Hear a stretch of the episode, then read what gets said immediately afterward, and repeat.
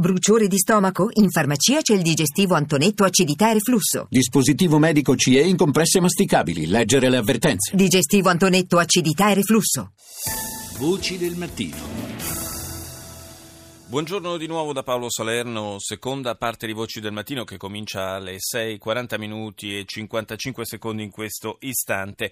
È stato presentato ieri a Roma il dossier maltrattamento e abuso sui bambini, una questione di salute pubblica. L'indagine eh, svolta a livello nazionale è stata realizzata dalla Onlus eh, Terre des Hommes con la collaborazione di cinque eccellenze ospedaliere di Piemonte, Lombardia, Veneto, Toscana e Puglia.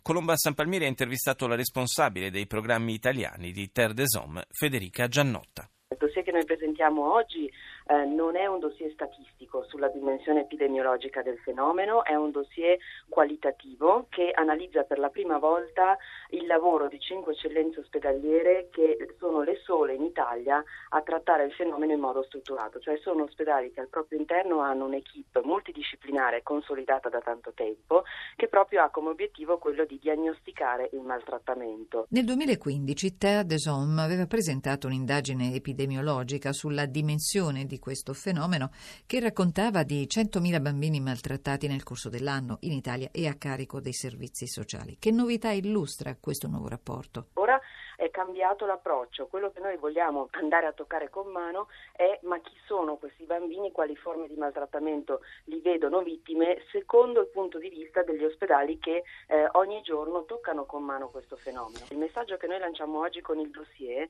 è questo, e cioè che il maltrattamento non può e non deve più essere considerato come un problema di carattere sociale o solo esclusivamente dal punto di vista diciamo criminoso dei fatti, ma il taglio che diamo oggi è proprio questo quello di considerare il maltrattamento come una patologia. Questo ci chiede l'OMS di, di eh, riconoscere ormai da tanto tempo e quindi il dossier di oggi è importante perché è il primo lavoro che si fa a livello nazionale per portare all'attenzione delle istituzioni e del pubblico il maltrattamento come un problema appunto di salute pubblica. È l'ultima delle nostre raccomandazioni che il maltrattamento sia inserito nel piano nazionale di prevenzione sanitaria. Si è definita in qualche modo una tipologia delle violenze più ricorrenti ai danni dei piccoli e il profilo patologico patologico di chi le compie?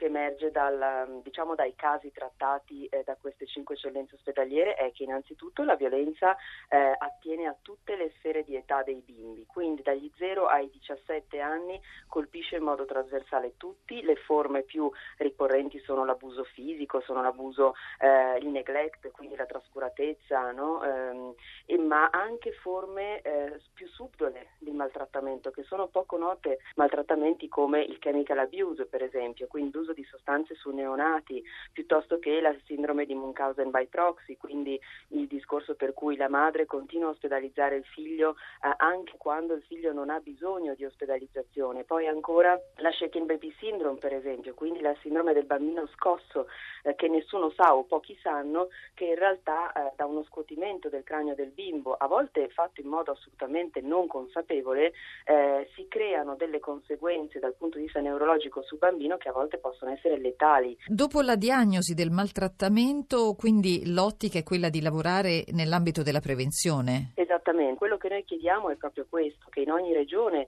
vi sia un centro ospedaliero di riferimento per tutto il bacino regionale, così come lo sono intanto questi cinque ospedali e poi che ogni ospedale pediatrico di una certa dimensione, al di là della struttura di riferimento regionale, anche gli ospedali eh, pediatrici si attrezzino al proprio interno, anche proprio con delle facilities e con degli equipaggiamenti all'avanguardia, perché guardi, la diagnostica passa anche dall'utilizzo di eh, strumentazioni molto all'avanguardia che ancora praticamente nessuno ha. Emerge dunque la necessità di un coinvolgimento della politica in questo ambito? Anche, ma anche di visione, nel senso che prima di tutto deve essere accettato eh, che eh, appunto si debba andare in questa direzione, quindi sicuramente anche una strutturazione delle realtà ospedaliere esistenti più adeguata rispetto al, eh, a questo tema. Non solo fondi, ma anche formazione mirata per il personale medico, allora? In realtà non studiano eh, a medicina e chirurgia il maltrattamento, non c'è un percorso curriculare su questo. Il 20 novembre si celebrerà la giornata internazionale per i diritti dell'infanzia. Secondo lei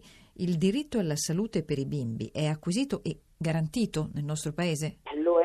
sicuramente sul piano formale assolutamente, però guardi come è emerso anche dall'indagine che avevamo fatto nel 2015, purtroppo emersa una diversa accessibilità a servizi di base per un minore a seconda della zona dove il minore fosse nato.